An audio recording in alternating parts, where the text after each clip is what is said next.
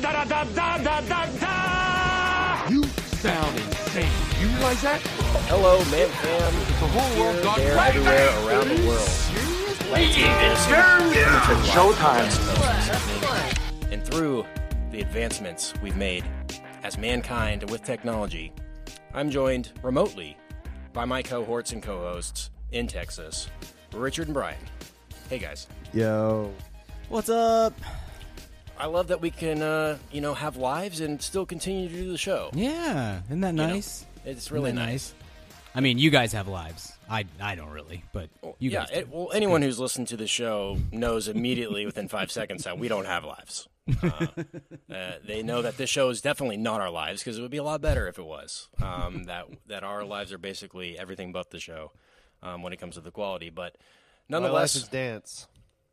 Yeah, I make that one- yeah. explicitly clear. And on- once you devote yourself completely to dance, mm-hmm. then mm-hmm. really, Yeah. what is life? That's Right. the real question we're going to be discussing tonight and more on Mad About Michael Flatley. you know he's like 74, by the way. Fun fact. He's in action movies now. Yeah, he like wrote and self-funded directed it. action movies. Yeah. He wrote and directed himself into an action movie. Not kidding. It's Which is like, pretty awesome, honestly. I would Yeah. do that too if I was him. it's like Just have so Threat much Level money. Midnight. Yeah, exactly. Yeah, yeah. I- How's the uh how's the left coast, as I like to call it, Kinto? It is. Uh, it's that very good. It's very good today. Um, just some movie-related news. Um, you know, just hobnobbing with celebs out here in uh, in uh, in L.A. I met the one and only Omar Epps today. Fun fact. Oh, for- nice. for the man fam. Nice. Shook hands uh, with him. Introduced myself, and he said he had never heard of our show, and for me to leave him alone forever. So uh, you know, it was good meeting, first time. You, but you got to start somewhere. Hopefully, we'll get Omar Epps on the on the podcast here in the next couple meetings. Right. But uh, Yeah. but yeah, no, I do this every year. Come out here for work, and uh, but like I said, thankfully technology allows us uh, for the show to go on, and uh, movies are still shown out here. Um, tried to go to the movies last night. Uh, tried to check in on my old movie pass card, and that was uh, Rutro. immediately denied. um, I'm sure we'll get into that at some point tonight. Oh, we, we got a lot of updates in terms of that stuff, or maybe just a, a, a funeral eulogy, yeah. maybe yeah. something like that. But It's a wake, I think. but thanks thanks to you guys for uh, carrying the torch last week with the Equalizer Yeah, uh, dude. talk. Uh, I knew you guys um, hit on a lot of the stuff with that and Denzel and Comic Con and things like that, but um, didn't want you to be able to just talk Aquaman trailer without my thoughts because got to give at least forty minutes of my thoughts on on Aquaman. Um, got to see like it on the big picture- screen. For, Yeah, for, I like to, it in ki- my to picture uh, Kent walking around Oxnard with like a, an old school tape recorder, just recording his thoughts on the on the Aquaman four. trailer. Yeah. yeah.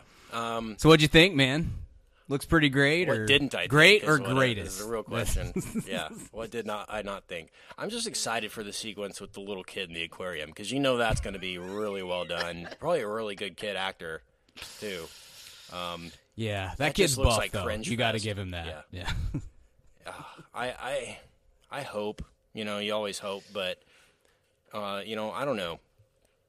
I think that Shazam one probably piqued my interest way more than uh, than that one did for sure. Just in terms Mm-hmm. of tone and where they're going. What about you guys? and it's well, I thought it was Kazam, so I was really let down. Well, we know where that one went, Yeah. which was uh, to the Oscars, I believe. Best uh, original screenplay. I think it won. Yeah, Yeah. I think it won. We've been trying to kickstart that sequel for so long. I really thought this is finally the time. But The Dwight Howard remake called Kazam Farts.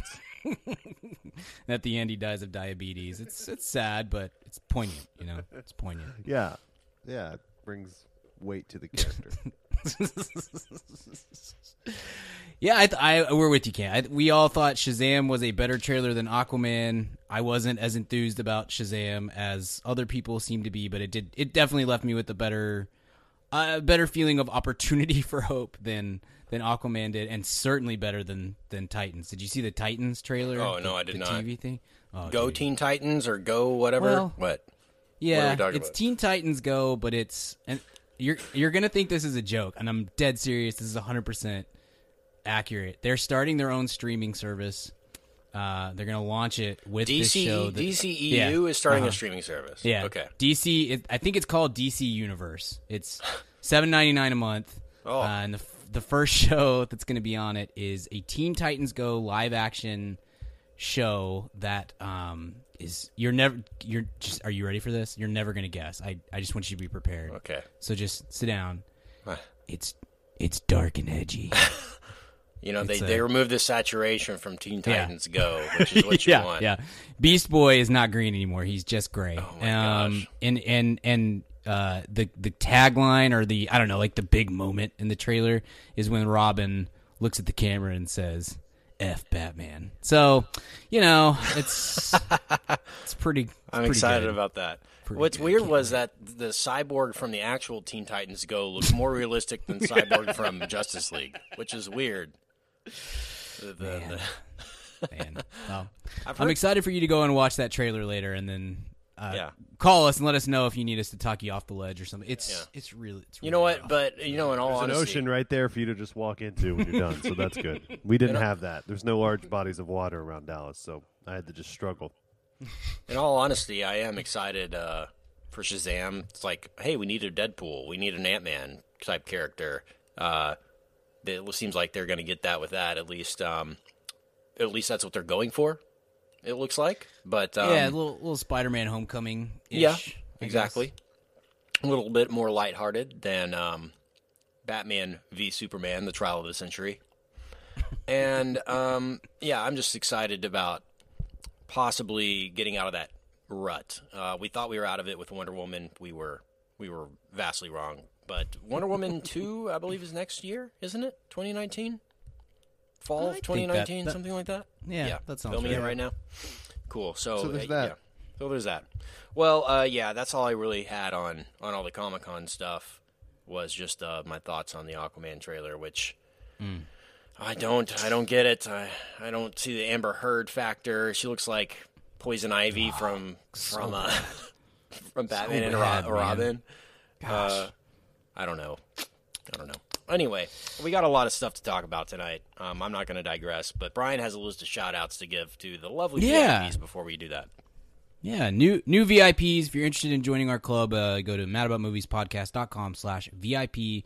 Sign up there for uh, for as little as a dollar a week to get uh, you get your name on the show. That's a huge bonus, right?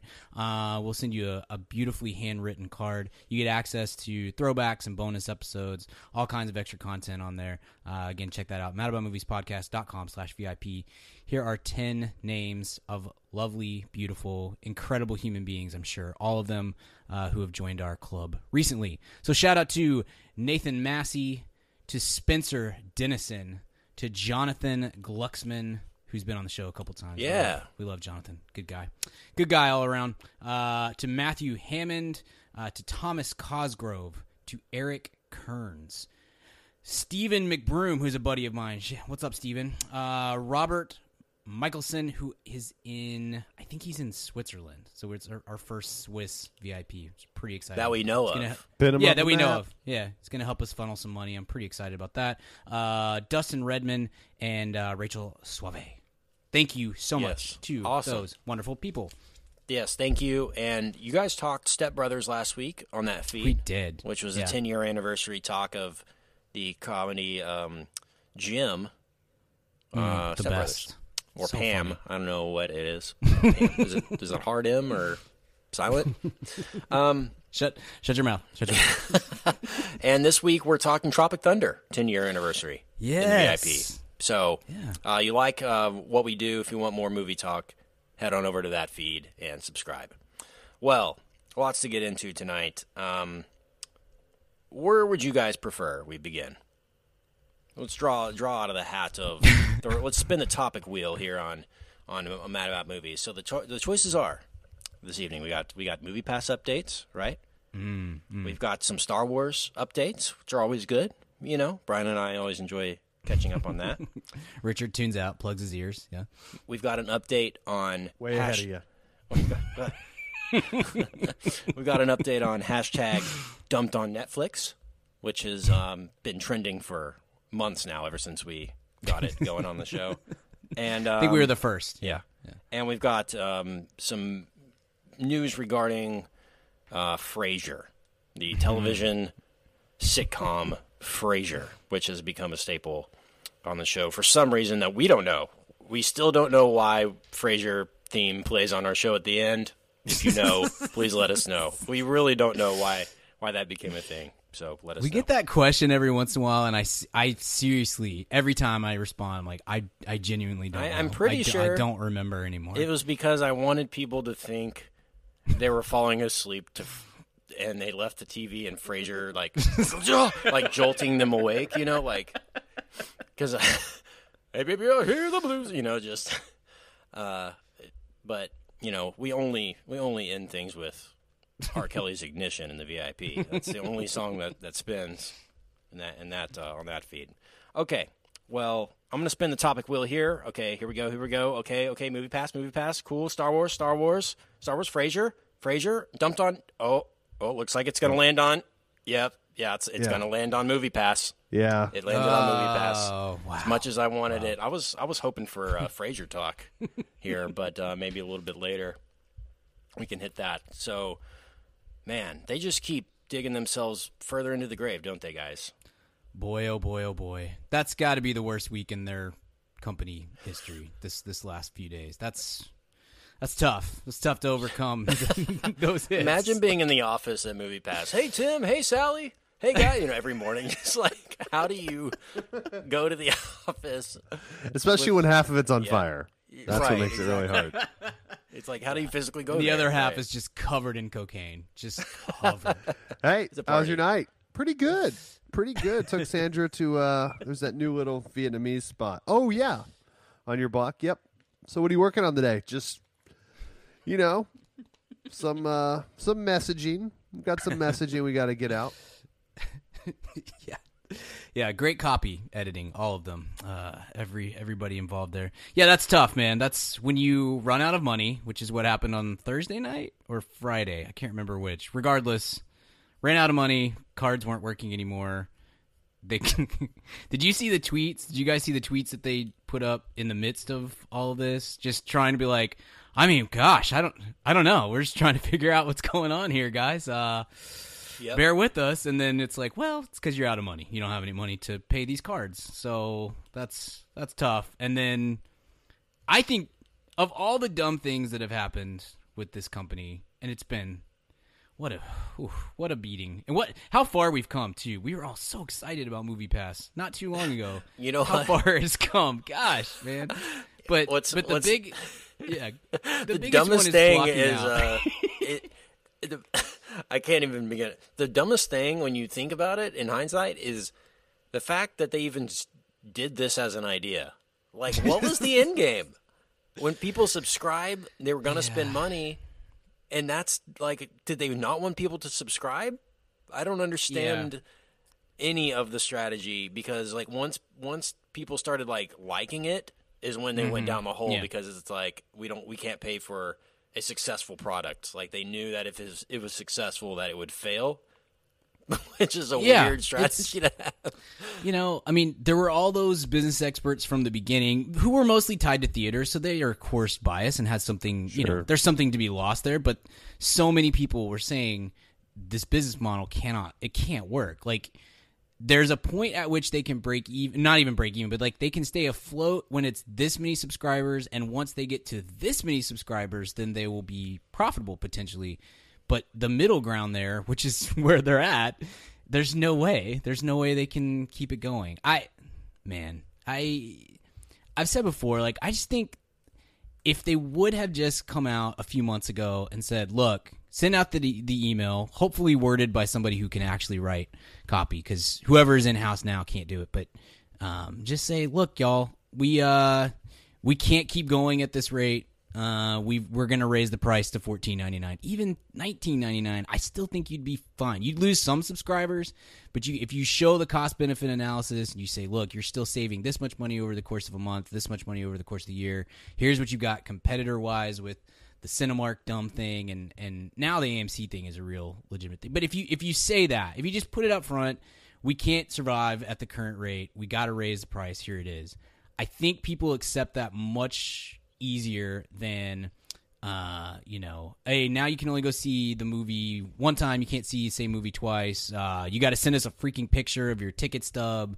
Uh, we're gonna the surge pricing is a horrible, horrible decision. And then like to, to top it all off, the whole the, the bit with well, by the way, you were planning on using this to see Mission Impossible. You can't. We're not gonna. You can't Yeah. buy a ticket with a movie pass uh, to Mission Impossible, and then to send out that incredibly irritating and patronizing email and just be like, well, you know, you can't get Game of Thrones on Netflix, can you?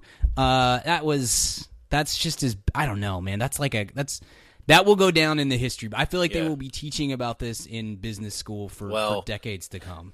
the biggest maybe the biggest reason people are pissed is because that's not what you promised at all if netflix Exactly, had come out right. and said uh, our our service is going to have every piece of content and then Right. if people sign up and then it doesn't they're going to be pissed Right. to this day i literally just hit enter on moviepass.com the front page says unlimited any theater not true. Any movie not true. Any day not true. Only 99 on only 9.95 a month not true. So there's five lies right there before you even sign up of prom- empty promises. Um, it used to be that way. Uh, not anymore. I don't know why they're still advertising that and still allowing people to sign up for this service for some i think? You can still Yeah. sign up?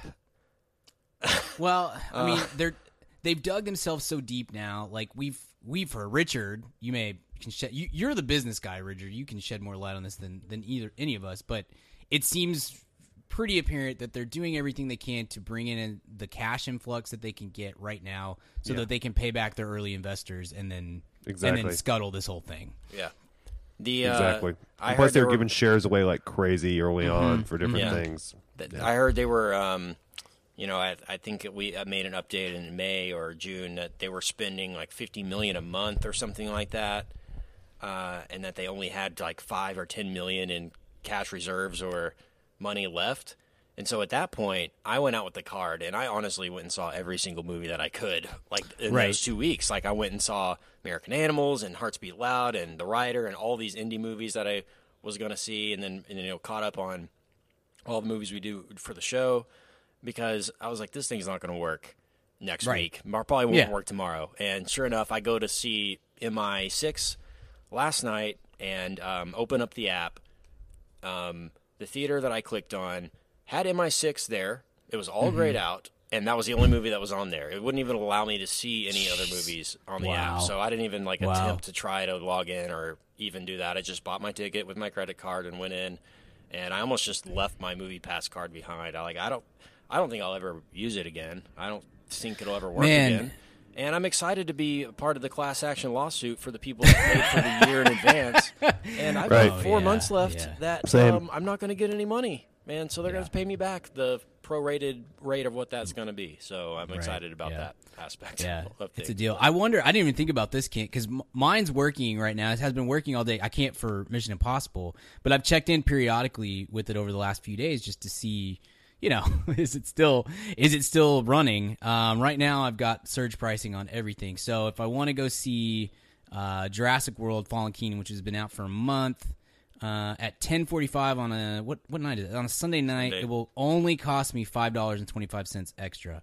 Uh, so that's that's good. That's what you want. Um, I wonder if they're blacking out across the board in like you're in California. I wonder if they're Yeah. blocking out California, That's like it, more it expensive like. theaters. Yeah, I mean, I could see the fact that Mission Impossible was there and grayed out, but there Yeah. were no other movies even available. Like I, I think Man, the prices are so high. I mean, my price for a standard non 3D, non XD showing a Mission Impossible last night was like fourteen fifty.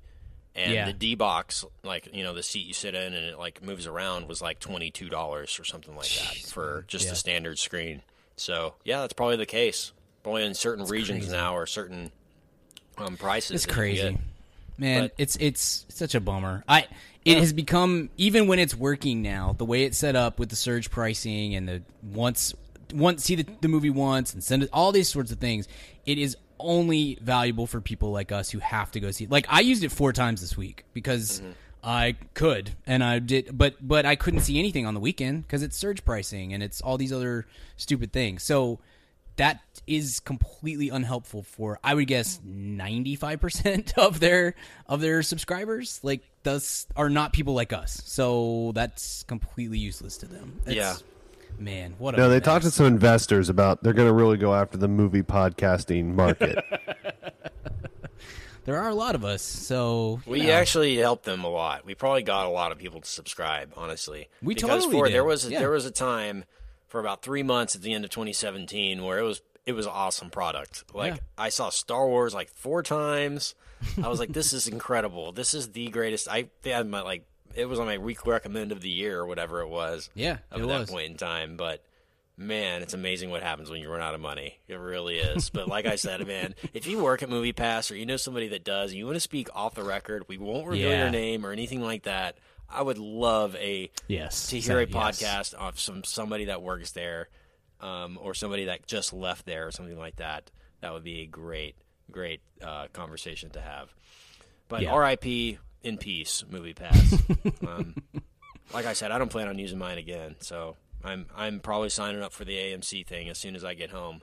I live, you know, fairly close to one, not as close as a Cinemark, which is walking Yeah. distance. Gosh, come on. But uh, you know, the twenty dollars a month for the AMC thing is probably worth it. It's probably the next best deal, and uh, for people like us, and I'll probably end up doing that because it includes the IMAX and the reserve seats and all that. I think that's a nice, nice deal that they got going over there. So bravo, and like I said to you guys off the air, I would I would love it if if Movie Pass was just a huge bit pulled off by AMC this entire time just to promote their card. It would be a great troll. Um, Yeah. and uh, I would applaud. Um, what else we got? What else on the topic wheel? What else? One of these. One more thing we want to hit. Go for it. Spin it. Let's uh, spin let's that spin it. wheel, Let's spin it. Uh, looks like it's uh, oh dumped on Netflix. Wow. ah. Wow. Wow. Ah, this is my favorite. One of my favorite topics. What's the What's the most recent movie dumped on Netflix, Brian? The most recent movie dumped on Netflix. This is a big one. This is this is a little different than Cloverfield, which cost like I don't know, fifty million or something to make. This one, this one's a big deal. There was supposed to be. We've talked about it a little bit when uh, when the Jungle Book came out a couple years ago. The Disney's remake of the Jungle Book with Jon Favreau and whatnot. Um, there was this Andy Serkis Jungle Book movie sitting out there uh, in pre-production and then into production. It was supposed to come out in October. There's a trailer out there for it. I don't know if you guys have seen the trailer. I th- I thought it was a really terrible trailer and made me very uncomfortable, very uh, worried about where this was headed. And now I think that's been confirmed. It has, I believe it was Sony, regardless, whoever had it, dropped it completely from uh, distribution. Netflix picked it up, and now Netflix is planning to do a kind of a co-release uh, in theaters and on Netflix uh, sometime next year. So it's been bumped from October and will come out at some point They next year. They barely outbid Movie Pass. Movie death Pass is nail. going to have to build the platform to, to stream it, but they were in. They were in the game. Wow. This is incredible. This is uh it's incredible that no one at I guess Warner Brothers is making this, right? I think so. Yeah. Um no, Sony? Is it Sony? I think I don't know. I I, th- I felt like this was I thought it was Sony too. Now they've already changed it to Netflix. I can't remember. I think it was Sony. I think you're right. okay. I thought this was an Amy Pascal like move like before she left Sony. That's Yeah, I'm seeing Warner me of. Brothers too. Warner Brothers? Okay. Production companies Um, Warner Brothers and the Imaginarium. Gotcha. what I'm mm. seeing. Okay. So, yeah, I'm surprised nobody at Yeah, Warner from Brothers Netflix acquires Andy Serkis Mowgli from Warner Brothers 2019. Yeah, Gotcha. Perfect. Okay. Um, so to backtrack, Warner Brothers. I'm surprised nobody there, you know, when the Jungle Book was announced or released by Disney, said, "All right, cool, that was a good mm-hmm. idea. Mm-hmm. Had this not existed, probably would have been a good idea," and moved on. And they put it into production, finished the production, and here we are, dumped on Netflix, and probably Jeez. won't be seen because I think the Jungle Book is on Netflix, the, the real one, the the Disney uh, version. But nonetheless, uh, I think Andy Serkis is talented. Wish he would have chosen Yeah, something sure. else to maybe focus on. Um, and maybe it's great. Maybe it's the best Netflix movie of all time. But I just think it was a bad idea from the start. Yeah, I would agree. It's just we don't need another one of these things. I, really liked Disney's Jungle Book. It was very good. That's enough remaking of that story for at least 20 years, right? Like we don't need to return to it straight away. And this is going to be an expensive movie. I don't know how much the, but I mean, like they're building the technology to make it and whatnot. So like all the mocap that's going into it, and that's not a cheap cast, right? It's like I mean, it's Cate Blanchett and Benedict Cumberbatch and Christian Bale and Naomie Harris and on. I mean, that's not that didn't that didn't come cheap. So this you're talking maybe uh, maybe a hundred million dollars loss on this when it when it's all said and done. That's oof, that's rough. Man, so we're not never gonna get a Mowgli and, and uh, Alpha double feature. I'm still cams out for Alpha, guys. I still got a tent spot reserved for Man. for Alpha. Have y'all seen the new trailer for Alpha that was in my showing of I don't know something? No, I haven't. This last week, so I was very confused. The first that movie was supposed to come out in like February, um, and the trailers for it at that point were very uh, like this. It's a very serious PG thirteen movie and action adventure that kind of thing. The new trailer has a completely different tone, and it's like they're shooting for the family friendly market. I want to know how much reshoots and editing went into make because it's, it's it looks like a completely different movie. I'm sure there's some panic happening, and they don't know how to pitch this or who wants Yeah. to see it or if anybody does, and that's what you do when that happens. Is you try every tone you possibly can and see what sticks, and hopefully one of them does. I don't WB know. normally doubles down on making things darker. We'll see. You know what I mean? We'll see if Sure, they yeah. if they were the ones that panicked. You know, that's with DC. It's like, well, if we had more throat slitting and blood, I think we'd make more money. It's like, oh well, okay. For Batgirl, I guess that'll work. Well, Brian, it looks like Slender Man is coming out August 10th. It so is, That's it like is, two weeks yeah. away, and um, that's the last. That's the last um, one on my list of could, could Mm. doom me. What if it gets negative score on Rotten Tomatoes? Does that ever happen?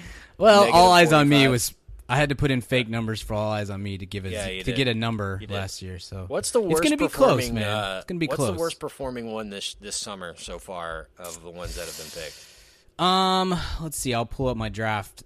We are we're still we're probably at least a couple weeks away from being able to really know for sure because Mission Impossible and Mamma Mia are, are my big movies, and we still gotta we gotta see how they play out. I think Richard's probably got this wrapped up.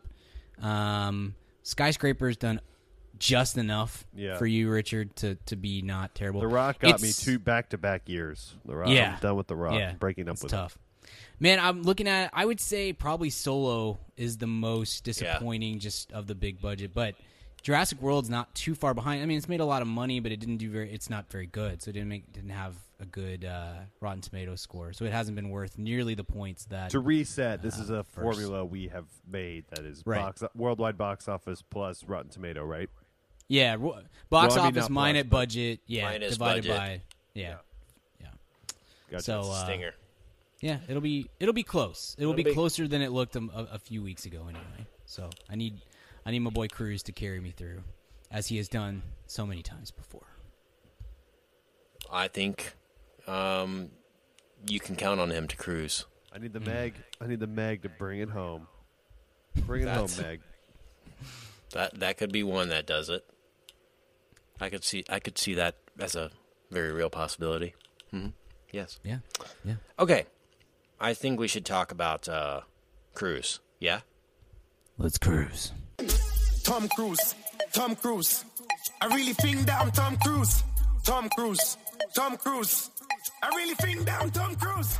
Tom Cruise. All right, guys. As we move on into uh, Mission Impossible talk, um, you know, I, I jog my brain and um, you know think about Mission Impossible in my in my head and all the memories that are associated with it, and I can't, you know, I can't decide if I like, you know, take a look around, I disappear, uh, have a cigar cover from Foo Fighters. Uh, going down from Godsmack. I mean, they're the first Mission Impossibles were all were all hits, I think. And um, anytime you have Rob Zombie doing "Scum of the Earth," you know it's good. Oh, Rob Zombie. Let's not forget Uncle Kracker's "What You Looking At." Oh well. no, Uncle Kracker was on there too. Oof. Yeah. Oh, Oof, that doesn't age well. That's tough. we're doing an entire retrospective of the MI2 soundtrack, by the way. Um, so we're gonna go track by track here, and we're gonna start with Limp Bizkit's "Take a Look Around."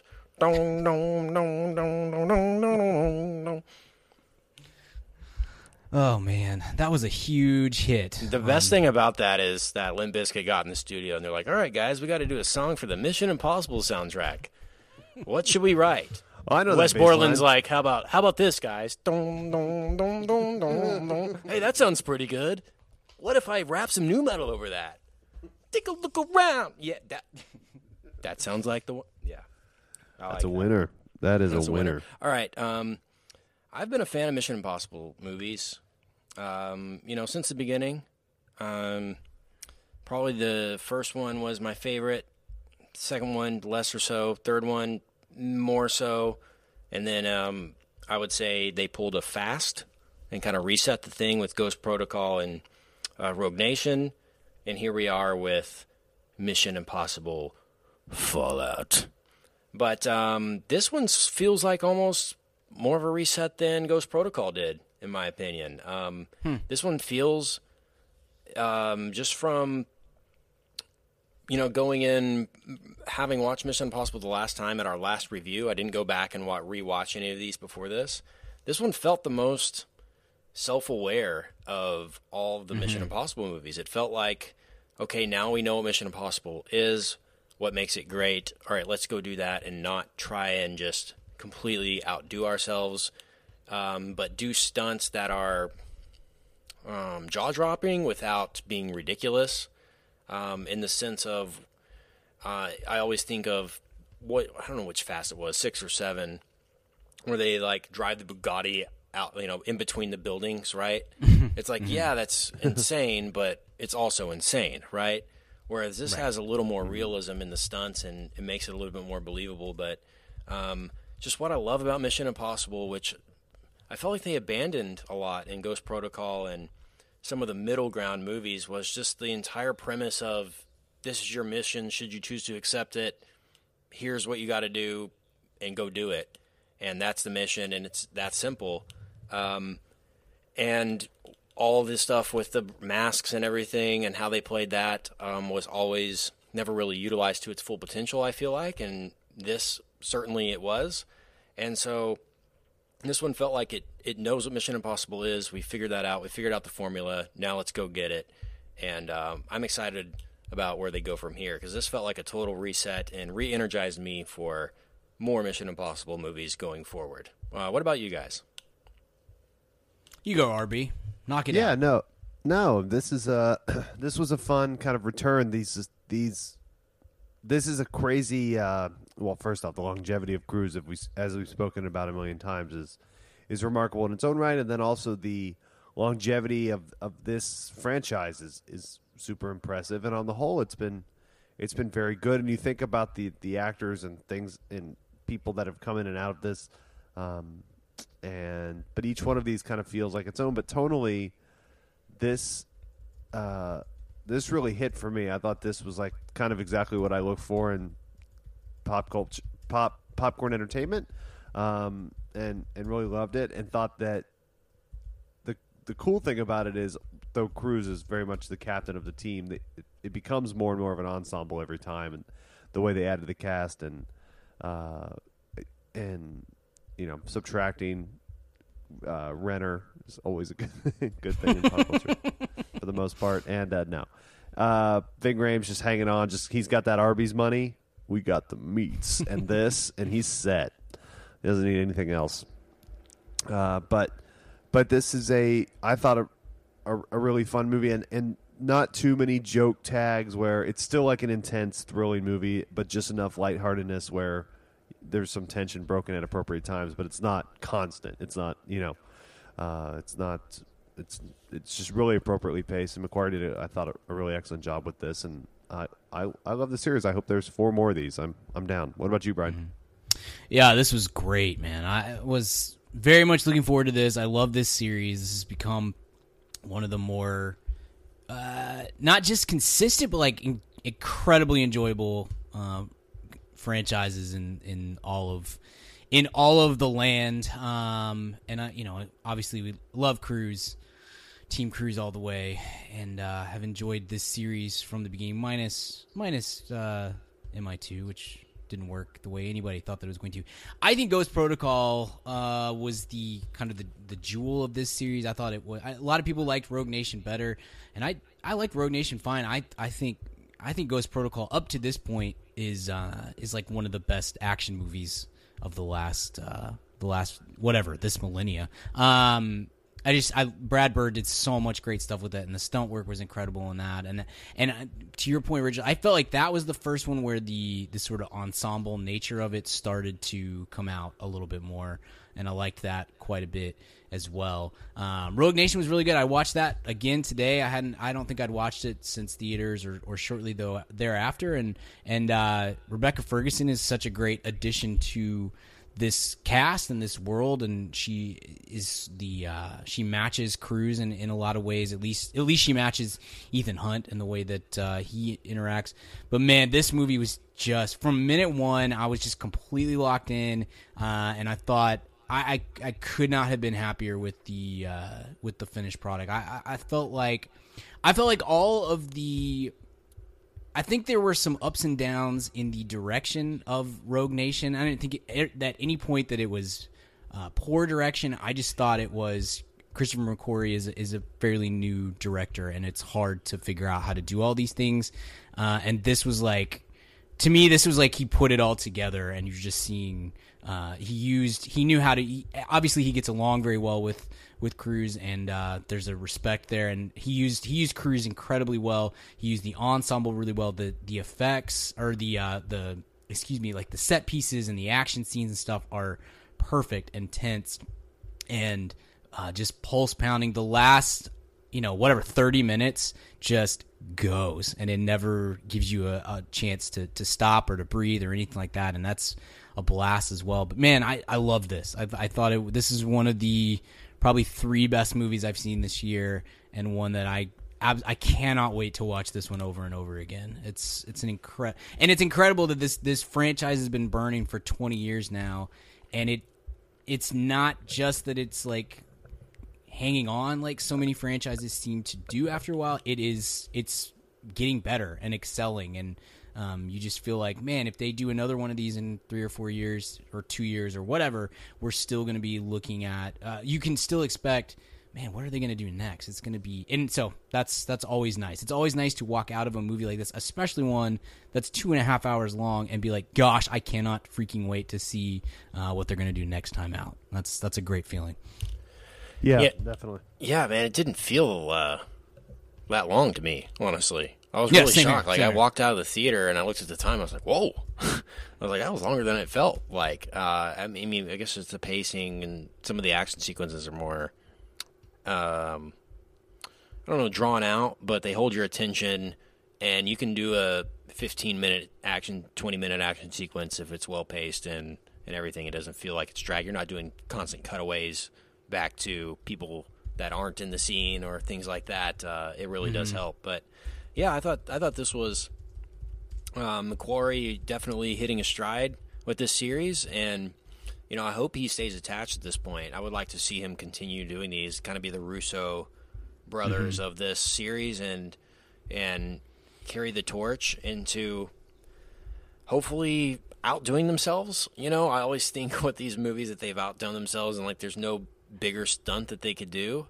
but. um you know, man, that last sequence, I don't want to get into spoilers right now, but that last sequence is everything as advertised, you know, when um, when you see the trailers. It's uh, exhilarating and Tom Cruise is a psycho. I mean, I don't, I don't know the words to do it. Why I don't know why he does it, other than he wants to be loved and Yeah, he really is trying to be that just cool and, and love awesome. him. Just Yeah. love him. Yeah, Gosh, like guys, I'm flying out of a plane here. Like we know, we, you're, you're good. We we've seen seen it, but um, you know, thinking about this, it is such an ensemble. I mean, it's such a great ensemble that they've put together, and I really enjoy everybody aside from Cruise, who is or was the main draw uh, for a lot of uh, the earlier movies.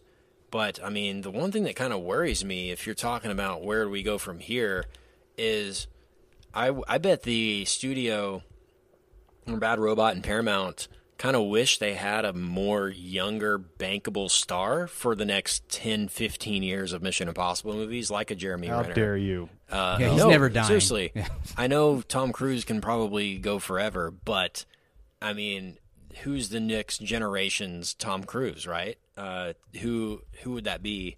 And um, like the, he like he's probably the least timeless portion of this if in my opinion in terms of where they could go from here. Like if you're gonna if you're gonna go with the ensemble i feel like ethan hunt is least less and less important with each movie. Like simon pegg is having a bigger role and ving rhames in this was just he was the mvp of this movie in my opinion. I loved what ving rhames brought and alec baldwin is involved to an extent in this. And then you've got henry cavill um, you know straddling the line between pro and antagonist in this too. So um, there's a lot of directions they can go. But like I said, like if you're envisioning the next 15 years of Mission Impossible movies, is Tom Cruise going to be 65 doing this as your number Yeah. one guy you're pushing? And is his stock rising or falling at this point? I just don't know. But I would love. I would be so stoked on this. This would be my favorite series new series, um, you know, up and coming series, whatever. If if this was, I don't know, if this was, let's say this was Alden, Aaron, Rick, right, in the lead, and it was this good, right? Wouldn't wouldn't this be your number one series going forward or something? I think it would, for in my opinion. That's just my one worry is that Tom Cruise is gonna not be Tom Cruise in five years, but he proves us See, wrong I think every that's five years. Yeah, exactly. I think that's what people say about the Spurs. It's always like, Mm-hmm. well, the Spurs will probably suck this year. It'll probably finally come to an end, and then they don't. That's the Tom Cruise thing. It's like I sent you guys that text or that tweet last week or the week before where someone said he is five years older than Wilford Brimley was in the movie Cocoon. Like, just think about he's still doing this at that age. I just, I don't know. I don't think he's ever going to. Someday he will die, but we may all be dead when that's when that happens. And By I the think- time the I next think Mission Impossible be jumping movie, out of planes until he dies. It's Yeah. just that's how he's wired. by the time the next one comes out, he's going to be 60 years old when it comes out. Can you imagine? I mean, they got to start having joking about that eventually. You know, like having him like in a in a retirement center or something like that would be really funny. But he is ageless, man. It's in, it's incredible what he chooses to do at this point in his career after the money he's made and the fame that he is garnished with uh, with doing all this. It, it really is impressive, and you're just sitting there. It's like with your jaw dropped at um, him continuing to put himself in the situation. But I digress. Uh, about the movie itself, I thought this was just a very simple plot. You know, it's just the plutonium. Get the plutonium and don't let them make the nukes. That's it. That's really it. And um, a lot of great um, isolated action sequences um, big and small throughout. You know, they're in a kitchen at one point, they're in a bathroom at another point, and then they're flying helicopters and they're driving cars and motorcycles and uh, everything in between. So I thought it was a good dispersion of action throughout and not necessarily only big stunts or uh, only little stunts. It was a very um, Yeah. it was a very wide array of, of stuff that they were throwing at you. It wasn't like Mad Max Fury Road where it's like Right, it's one right. bit and it's for two hours. You know, this is this was had a lot of a lot of nuance to the action.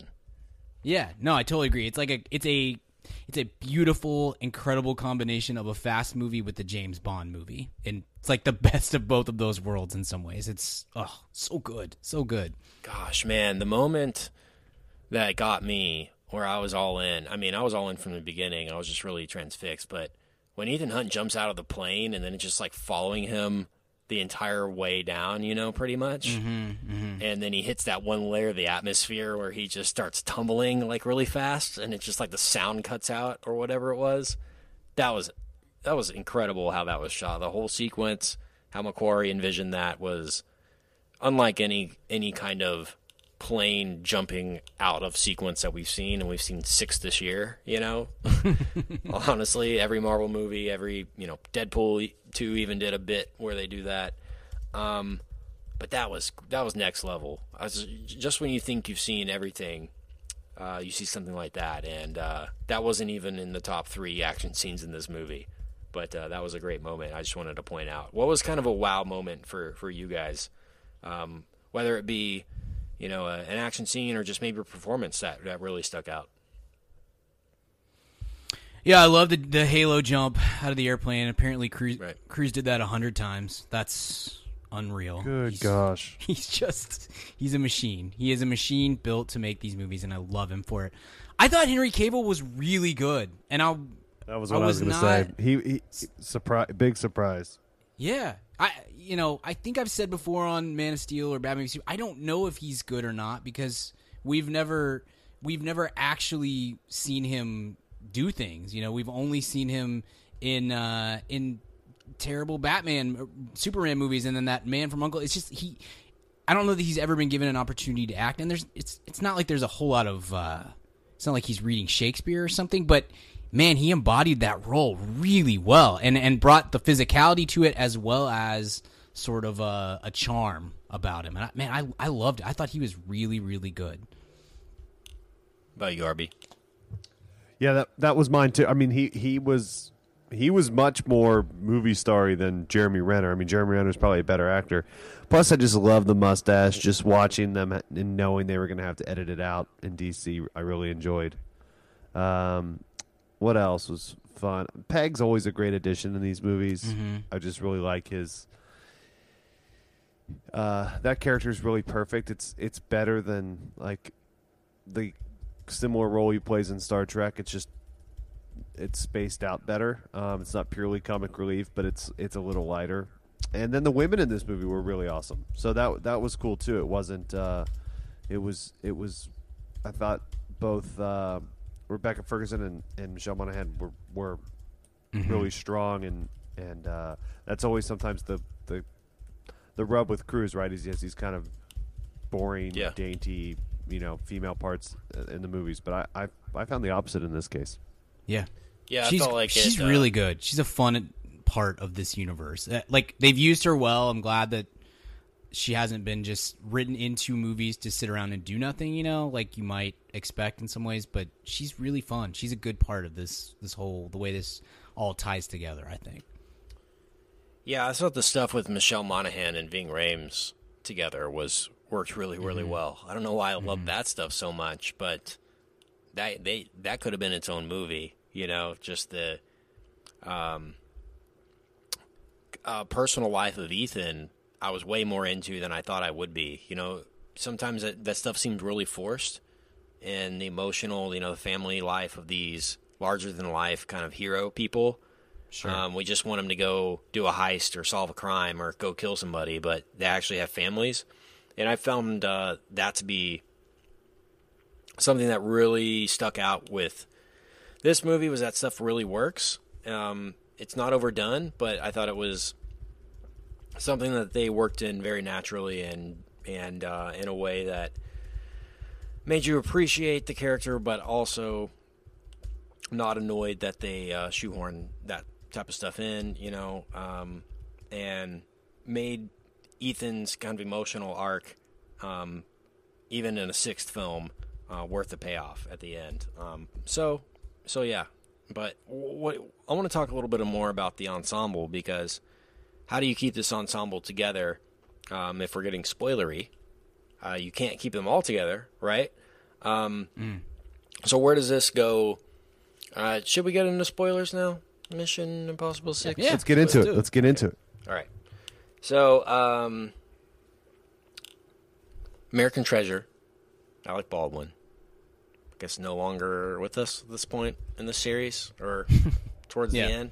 Yeah. Um, so yeah, i it's an ensemble that you really like, but there has to be some kind of stakes in these movies. It's what makes them great. Is that uh, it really is. It makes it. The, you get the sense that stuff like this happens all the time, right? Um, and I love the the natural sort of I don't know, I want to say um, connection, but the um, the natural working into the storyline of the actual MI6, like the British intelligence. I like that Sure. in Yeah. MI6 because uh, that seemed like a really obvious thing that wouldn't happen, and they actually did work that in. So I, I appreciated Mm-hmm. that.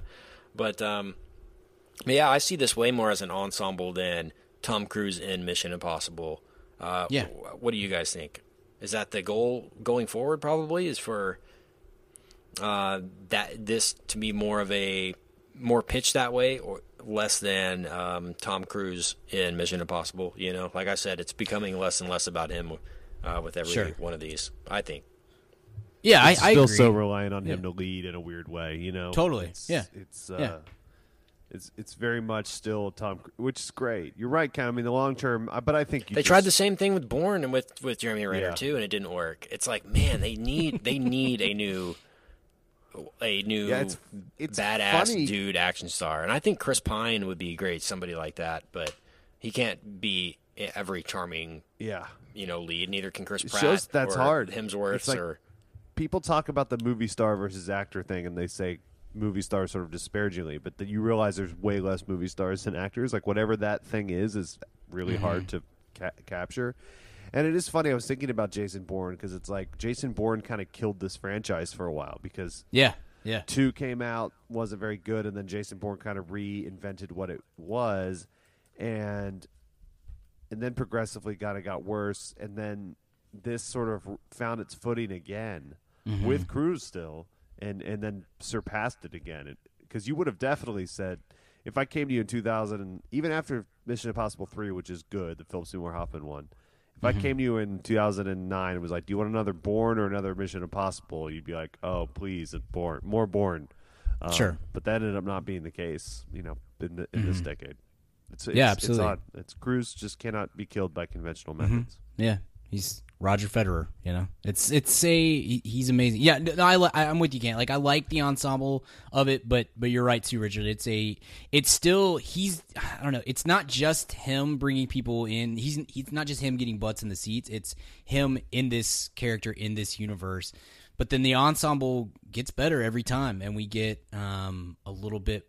It's like those are the, the the side characters are the ones that can kind of develop the I don't know the human interest of it and the relationships and all that sort of stuff. Ethan Hunt, for all of his greatness on screen, most of it is still actiony or trying to figure out how to be actiony and wearing a mask. You know, so you get. I love you mentioned it, Ken. I love that scene with with Ving Rhames and Michelle Moynihan of just I, I found myself you, you kind of touched on it Ken. like I, I found myself for the first time being like oh i actually do care about these characters Yeah, it felt like just- wow, like this this feels like these people are necessary and this isn't just like an accent to Tom Cruise running, you know? Mm-hmm. yeah sure sure absolutely i thought that was great. So as we they move forward i think you're probably right. They'd probably love to find i'm sure paramount would love to find somebody to hand this off to and maybe they thought uh, renner was going to be that guy as that has been the case with other franchises and it's just i like jeremy renner but he's clearly not that guy so let's figure something else out but until they do they can keep making they can make 10 more of these i think and they just just just I keep on just hanging keep on going with baby Cruise, and when Cruise can't do it anymore, you just stop doing them until I mean you're you're going to own the property until Mm-hmm. that person does come along, and then you you reboot. But I mean the handoff from Ethan Hunt to to whomever is the cool thing about it. The thing that this has over Bourne and Bond, which is for in terms of handoff, is like uh, that's what made Bourne Legacy so weird. It's like the character's name's not in the title.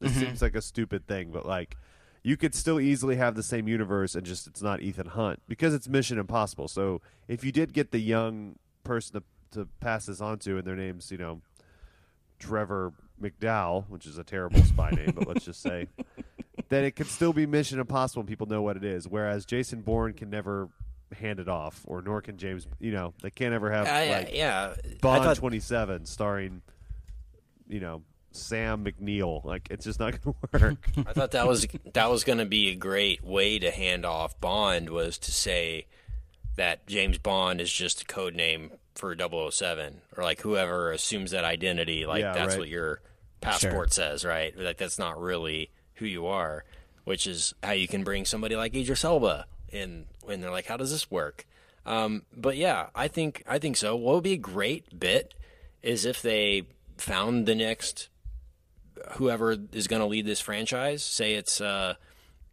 you know say it's created as Chris Pine, right? Say the next Mission Impossible stars Chris Pine, right? It will be a great bit if in the third act, mask off, it's Tom Cruise and Ethan. How awesome would that be? Just like, oh, this guy is legendary. Just.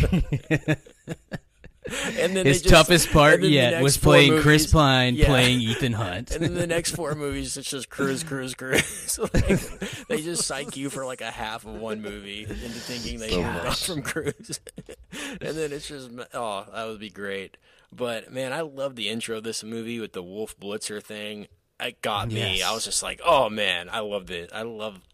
I love that bit. It's such it, it gets me every single time when this Scooby Doo like mask take off thing of this and the scene in this when they're trying to duplicate the guy's face in the bathroom, remember? And they think they're like they're in the gay gay bar or whatever it was when they're trying to like it was funny but also ten, tension but also like technology. I thought that was a great meld of like all these different scenarios. And then they have this awesome Jackie Chan style fist fight in the in the bathroom of that place. was place. awesome. That was great too. yeah. Um, but man, Chris McQuarrie, I don't know what his exact background is in terms of martial arts uh, choreography, but uh, the team, the whole team behind this was top notch. I mean, this was at the level of of something like The Raid, which is I think is the best martial arts movie I've seen in the past decade. Um, so so yeah, it really did bring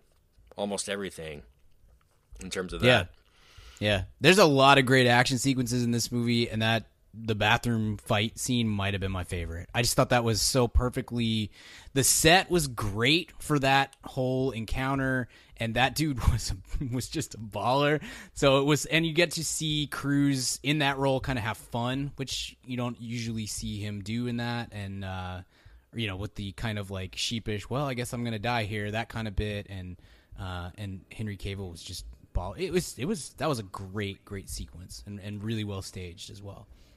Man, that car chase was incredible too. And when he goes, when the the roundabout on the Arc de Triomphe, when he goes like the opposite direction of the of all the cars, you know, and he's like, I don't know how they shot that, but just the entire um, car choreography of everything was in, in, incredible too. Driving through Paris, uh, I was blown away. Um, Yeah, I want to see this again, man. I Oh, was yeah. just, I was just like, Yeah. there's just too much happening for me to just be like, whoa, gosh, you know, it's just hitting you in the face with Mm-hmm. awesomeness, and I'm just thinking to myself, wow, they're doing this practically the entire time, you know, practical stunts, which is funny because the first Mission Impossible movie, one of its big selling points is like we can do anything with CG, and like this awful sequence at the end with him like jumping off a train that just looks so bad now. You know, it's so Yeah. fake um, that it's funny that they've reverted to actually strapping a camera on and going and shooting a stunt. You know that Yeah. that that's what this series is. Um, its main selling point is that instead of what they thought it was going to be when they started the series. It's just funny how time kind of changes things and they it finds out what it's good at. yeah, absolutely. The heli- helicopter scene at the end, Cruise is actually flying that helicopter by himself. Like, Wow, really? How to fly it? Yeah, yeah. Sixty practice for six. I'm getting intelligence on this from my sources, which is our friend Jason. He's texting me as we're recording. He said there, he practiced for 16 hours a day. That means none of this is true. This is terrible. this is worthless. It's actually he just added this to Wikipedia and Yeah. it's going to be edited out very quickly. But uh, yeah, what Yahoo really article flying is he pulling thing. this from? I'm surprised Yahoo has that news. That's incredible. They really have picked it up. Yeah, so he's flying that thing, man. That's that's why why. There's no reason. He's for a him, helicopter but he's pilot, Cruise. though. He has been forever. Cruises. That's a yeah. That's a Sounds like you something could be a he would do. helicopter pilot and then there's that. Yeah, like, I that's a know. whole. That's almost like a whole nother level. you're right. That's crazy, crazy.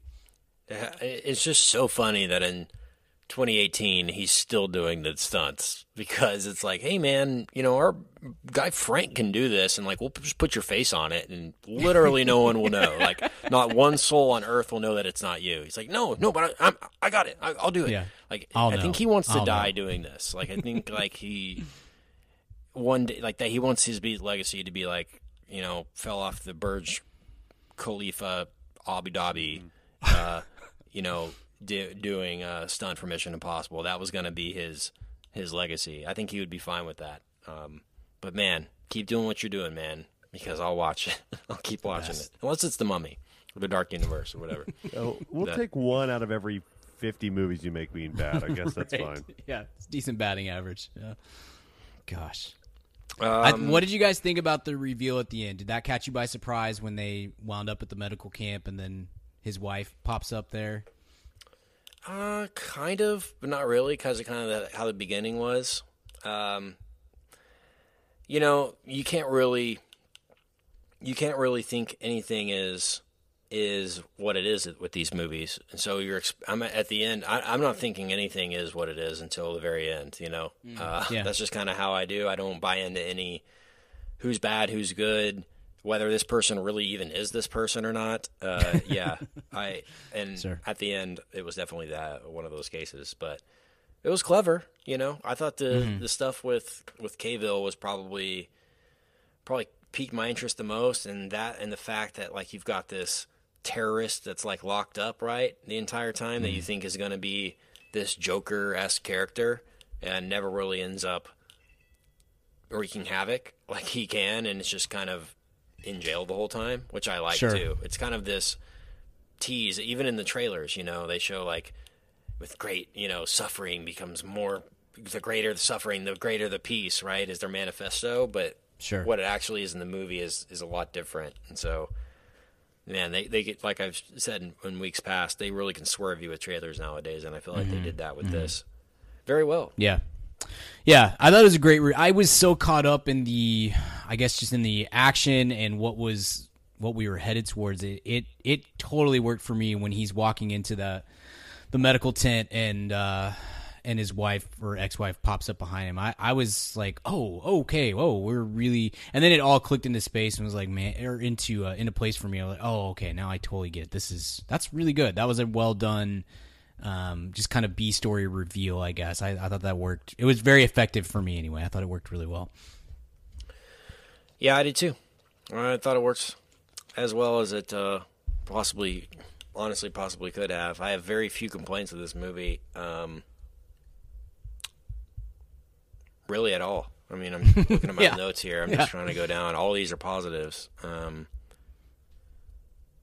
I don't know. There's some convenience of some stakes here, like certain things go wrong at certain times that uh, only go wrong. I don't. I don't know. It just seems like uh, circumstantially, not everything goes to plan, but everything ends up working out. Like it, it almost fails so that it can work. If that makes sense. I don't know if that if that uh, is confusing you at all, but uh, yeah, that's just what I wrote in my notes. Is that uh, the convenience of losing was uh, was high in this uh, movie, but that's not, that's a small complaint. Uh, also, a few overshirts. Tom Cruise, come on, you know, flying off airplanes with an overshirt. I don't think is a Only one file scene though, so that's that's it not was too bad. it was pretty heavy, like but you kind of have to have that in here. yeah, you yeah, have it to fits. with the it fits. Yeah, this The- is one of the the acceptable apostles and everything at the beginning. You have to have that.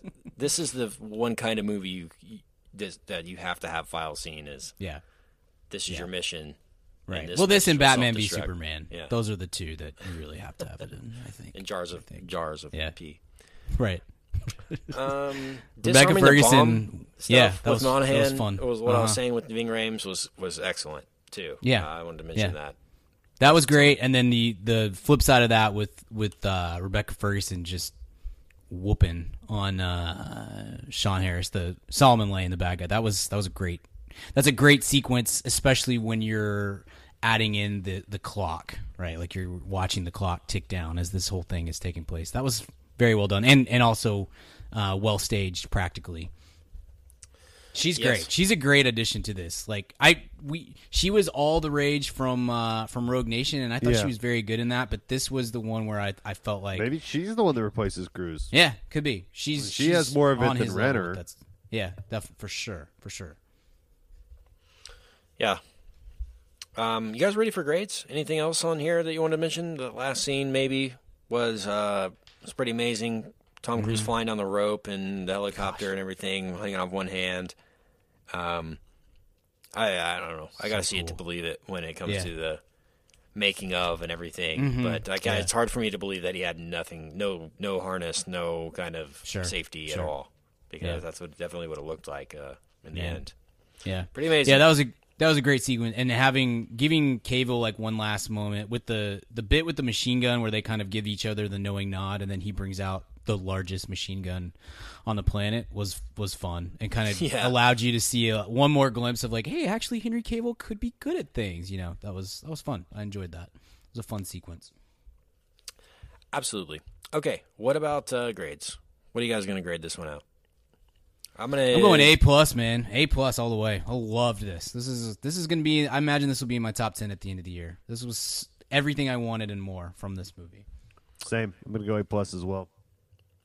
I'll go A plus with the uh, with the one asterisk uh, that this could be shorter, but uh, I was okay with the two and a half hours if it's a good movie. Like I said, Yeah, But, yeah. um, I I thought going in, I was like two and a half hours seems too long. I, Yeah. That seems like a mistake, but I did not feel that during the movie. I don't know. Mm-hmm. You, maybe there's a B story you could cut out somewhere and make it a little a little lighter on the on the runtime, but I I definitely didn't feel it in the movie or in the moment. right. Okay, three A pluses. Wow, I don't know if, when the last time that's happened, if ever, on the show. So congratulations, Tom Cruise. Baby, you a song. You make me want to roll my windows down and cruise. That's for sure. Okay, Amen, brother.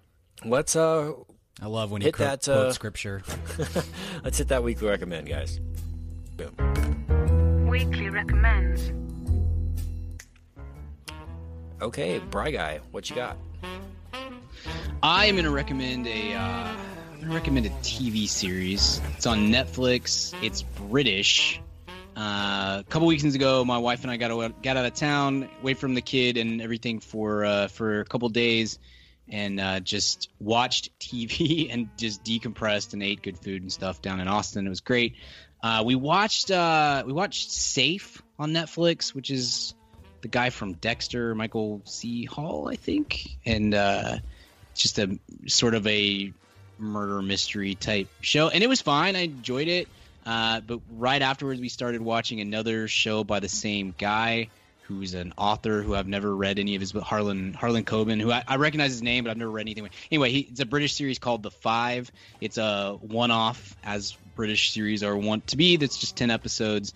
Uh, that is about a a kid who goes missing at age five, and then 20 years later, his DNA pops up at a at a murder scene, and uh, the the other people who were around when he disappeared are investigating and trying to figure out what's going on and if this person is still alive and where he is and where he's been and all this sort of stuff. And it's very, I, I found it very engrossing and entertaining. It's an easy, like I said, easy watch, 10 episodes, um, but has a, a, a lot of uh, compelling uh, subject matter and drama. That's uh, yeah, uh, we enjoyed it. Good, good watch and and and easy to to get through quickly. So uh, check that out. The Five on Netflix.